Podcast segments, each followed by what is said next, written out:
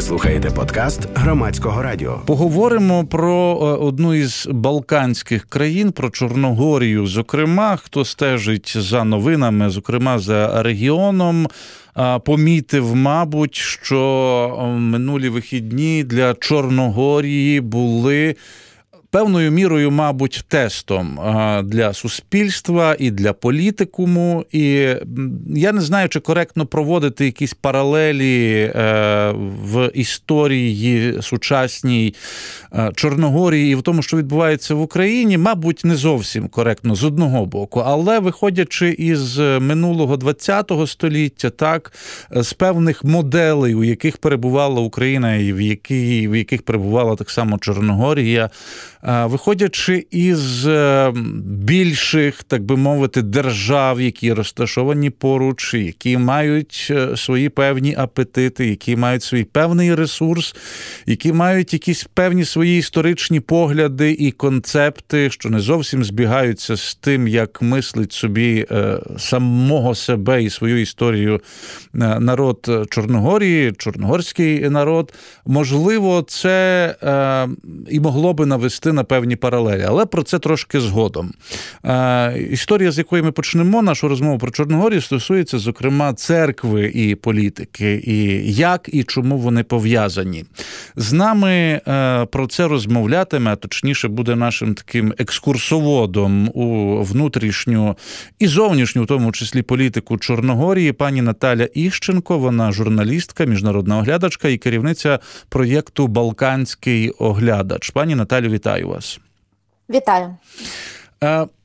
Е, давайте от з церкви і політики, мабуть, і почнемо, аби принаймні цей основний сюжет, який розгортався е, в останні кілька днів у Чорногорії, аби зрозуміти, ну, принаймні, фабулу цих подій, що трапилося, е, і, власне, чому це важливо, і чи міг бути якийсь інший результат. Про це трошки згодом, але власне, що відбулося в ці вихідні у Чорногорії? Відбулася інтернізація нового митрополита Чорногорсько-Приморського сербської православної церкви. Це велика подія для церкви, відповідно, але не тільки. Для церкви, тому що це новий митрополит, новий прийшов на на свою посаду вперше за 30 років. Ну, тобто 30 років не було призначення, був один і той самий митрополит. Тепер вже новий. А для політичної ситуації це була важлива подія, тому що після поновлення незалежності Чорногорії вперше відбувається таке призначення саме сербською церквою, і чорногорці сподівалися, що щось з цієї процедури буде, змінено. Але цього не відбулося, і як 30 років тому, за часів Югославії, сербська церква поставила свого митрополита в Чорногорії саме в, е, в тому монастирі, як і колись, коли Чорногорія була частиною іншої країни. Пані Наталі, отут одразу ця перша така паралель напрошується, але ви виправте мене, бо я не знаю, чи коректно говорити. Тобто, по суті, сербська православна церква в Чорногорії це подібно до російської православної церкви в Україні. Можна так говорити? Ну, дуже загально. Ви знаєте, і да, і ні. Так, тому що е, дійсно це церква фактично сусідньої держави. І хоча Білград е, завжди каже, що ні, це не церква Сербії, це сербська церква, тобто церква всіх сербів і взагалі всього регіону. Це не зовсім так, тому що центр в Белграді і орієнтуються всі священники на Белград і вони не дуже то орієнтуються на ту країну, в якій перебувають. Чи то буде Боснія, чи Хорватія, чи Чорногорія, чи, наприклад, Косово. Це взагалі така історія дуже показова. І да, це церква сусідньої держави. Це перше, тому так, це схоже.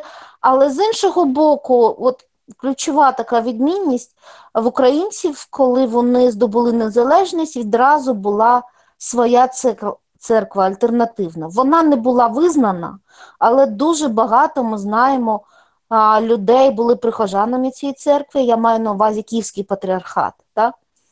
І дуже багато і храмів, і священників. Тобто вона була дуже потужною, чисельною і користувалася повагою інших церков, незважаючи на те, що вона не повернулася автокефалії, вона не була визнана, і ви знаєте, Томас тільки недавно ну, поновили.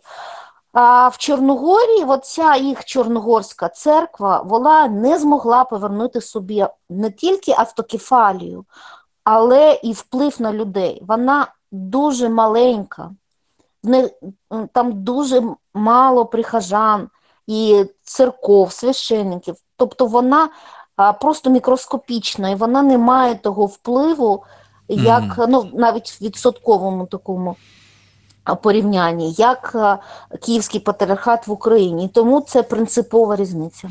Ну і тут слід також зауважити, що і Чорногорія ну не є великою країною за кількістю населення чи за територією порівняно з Україною. Так, там понад 600 тисяч людей живе. Ну 600 тисяч людей. Так, от ми там дивимося на Київ принаймні е, так і тобто, це це не співмірні в масштабах трохи речі, якщо ми от в цю ситуацію конкретно. Так, але саме я кажу в відсотковому такому відношенні, mm тобто сербська православна церква, вона просто тотально панує серед православних Чорногорії в Україні. Такого не ну такого не було. Тобто, все відразу все одно був якийсь був баланс, якийсь так в Київський патріархат нас відразу е, дуже потужно ну, набував свою вагу, і відразу він був вагомою силою ну, в суспільстві саме. Ну, Тобто, в відсотковому такому співвідношенні, якщо порівнювати чорногорські е, ситуацію і українську, українці якось почали довіряти своїй церкві, незважаючи на те, що в неї не було Томосу. Все одно всі ходили в ці храми молилися, а в Чорногорії не так. Все ж таки, храми, які не канонічні, вони не дуже їх поважають. Ну тут іще одна історія, я не знаю, вона може складніша з українського боку, бо е, по суті РПЦ в Україні е, ну, формально ж називалася Українська православна церква. Так, і е, тут, так би мовити, ну ми, можливо, були в складнішій ситуації, бо і і ось українська, начебто, церква православна, і ось, начебто. А в Чорногорії, тобто сербська православна церква, вона так і називається Сербська православна церква, так? Так, єдине, що там є е, два цих е, дві метрополії: Чорногорська, Приморська, яка якраз угу. отримала нового, і є ще інша центр якої взагалі знаходиться Боснія, але частина знаходиться в Чорногорії. Угу. Тобто і ці мітрополії вони і є ніби як е, такими зародками помісних церков, і принципи передбачалося, що на їх базі. На базі Чорногорської митрополії да, своя церква помісна, і такі плани були, але вони не були реалізовані. Добре, я нагадаю слухачам, що з нами розмовляє е, керівниця проєкту Балканський оглядач Наталя Іщенко, і це програма Громадська хвиля на громадському радіо. Так, а тепер, е, власне, до е, так би мовити, того, як е, на цю всю справу реагувала влада Чорногорії. Тобто інтронізація відбувалася у Чорногорії, так і це було принципово, наскільки я розумію, для сербської православної церкви.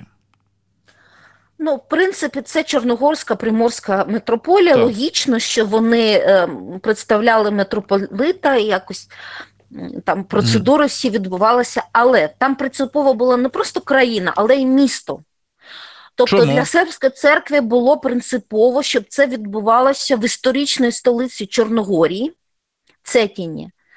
А це місто, це місто не просто центр е, там церковний центр сербської церкви, але і центр історичний Чорногорської православної церкви, поки що вона була незалежна до входження Чорногорії до Сербії 100 років тому вони мали свою автокефалію. Але але після цих пертурбацій вони залишилися без автокефалії, але центром тієї Чорногорської Ага. церкви було Цетінні. Тобто це такий символічний е, е, Так. крок був. І окрім того, це колиска ем, чорногорської державності, не тільки духовності церкви, але ще й державності. І вони вважали, якщо ми здобули незалежність, то в новій незалежній Чорногорії немає сербська церква знов проводити свої а, всі ці заходи в нашій історичній столиці. Ну, вони вважали, що треба, ну, в них є храми ну, по всій країні, величезні храми, монастирі, нехай їдуть в інше місце. Але, ну, сербська це на- церква як- теж принципово. Та, а як це з точки зору символіки ну, сприймається? Тобто, от, оця, оця дія, так, оця процедура саме в Цетині. Для Балкани, для Чорногорії все це носить дуже символічний, такий важливий, такий ментальний акт, який є більш важливим, ніж е, прийняття присяги, наприклад, новим президентом країни. Е, Важлива, дуже важлива особливість, що Чорногорія, колись, коли вона постала взагалі незалежною країною, ем, другою після Російської імперії, це була православна країна незалежна від е, Туреччини. Е, Сербія була під турками, а Чорногорія не була. І Сербія, от так, та- тоді, коли вона була незалежною, її лідер, ну тобто державний, який очолював е, Чорногорію, він одночасно був патріархом. От там було суміщення е, державних і церковних посад, Мгм. і саме через це вважається, що оцей трон да, митрополіта, він ніби дає владу і в державному сенсі, в політичному і в соціальному. І саме на Цетіні. І цей якраз а, Цетінський монастир, там якраз а, і знаходиться мощі цього а, діяча державного, який керував як церквою, так і Ну, державою. по суті, це форма теократії, так? Так, це є теократія, і тому, коли цей митрополіт приймає там владу, символічно вважається, що він е, отримує і моральне право взагалі керувати цією територією. От так, так символ. О, добре. А що ж влада Чорногорії? Е, Вони могли якось це спинити, вони могли порекомендувати інше місце. Чи вони безсилі і чому тоді безсилі проти ідеї власне сербської православної церкви проводити інтронізацію там, де вони хочуть? Ну, тому що рік тому влада в Чорногорії змінилася, і замість тієї влади, яка якраз таки здобувала незалежність, приводила країну до НАТО і до перших е, до того, що країна номер один кандидат на вступ до ЄС, прийшла нова влада, яка є дуже лояльна до сербської церкви.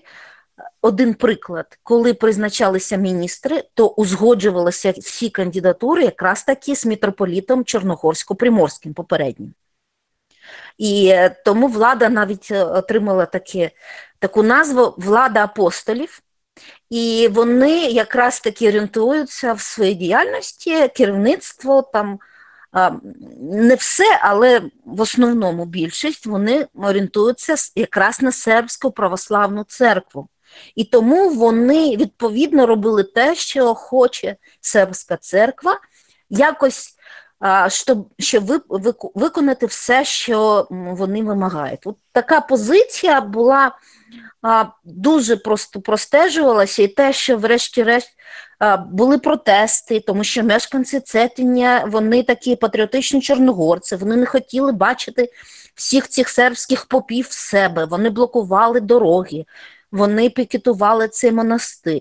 Але тоді сербська влада, сербська влада, сербська церква вмовила чорногорську владу, і патріарх сербський разом з цим новим митрополітом вони десантувалися в цей монастир за допомогою армійського гвинтокрила, яка сербська, яка знов сербська, насправді чорногорська армія їм забезпечила, і вони таким чином провели цю церемонію ну, без гостей. Ну, вдвох буквально вони прилетіли з спецпризначенцями, вони їх охороняли, вони провели церемонію і по- поїхали зворотньо. Тобто така це була абсолютно дивна ситуація. Да, в повному сенсі була спецоперація з охорони спецпризначенців, з якимись антиснайперськими покривалами, які накривали цього Мгм. патріарха і митрополіта. Ну тобто, це взагалі виглядало як ем, дійсно військова акція, ніяк не релігійний акт. Е, Пані Наталю, ну а загалом ті протести, які відбувалися, вони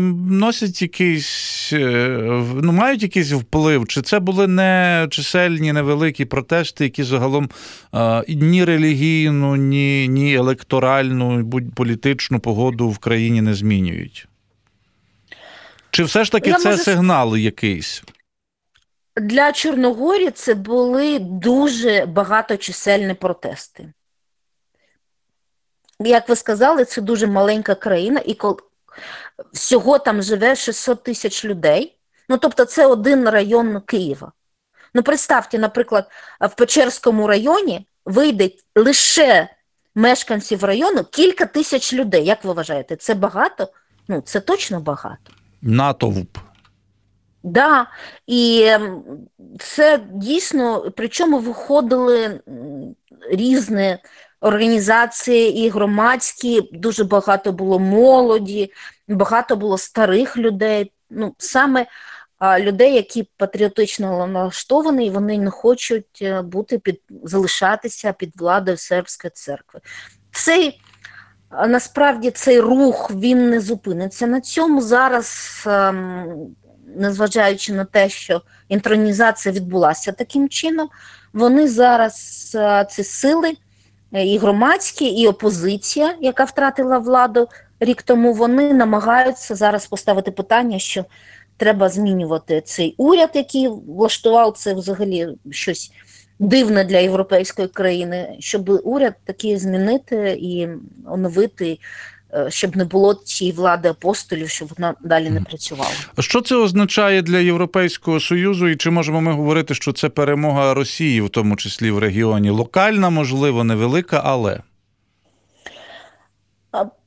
Написали місцеві оглядачі регіональні і в Боснії, і в сусідньому там в Косово, і в самій Чорногорії писали, що це беззаперечно влада Белграда перемогла в Чорногорії, але і Москва, і Росія, і це перемога російського впливу, це посилення російського впливу на Балкани.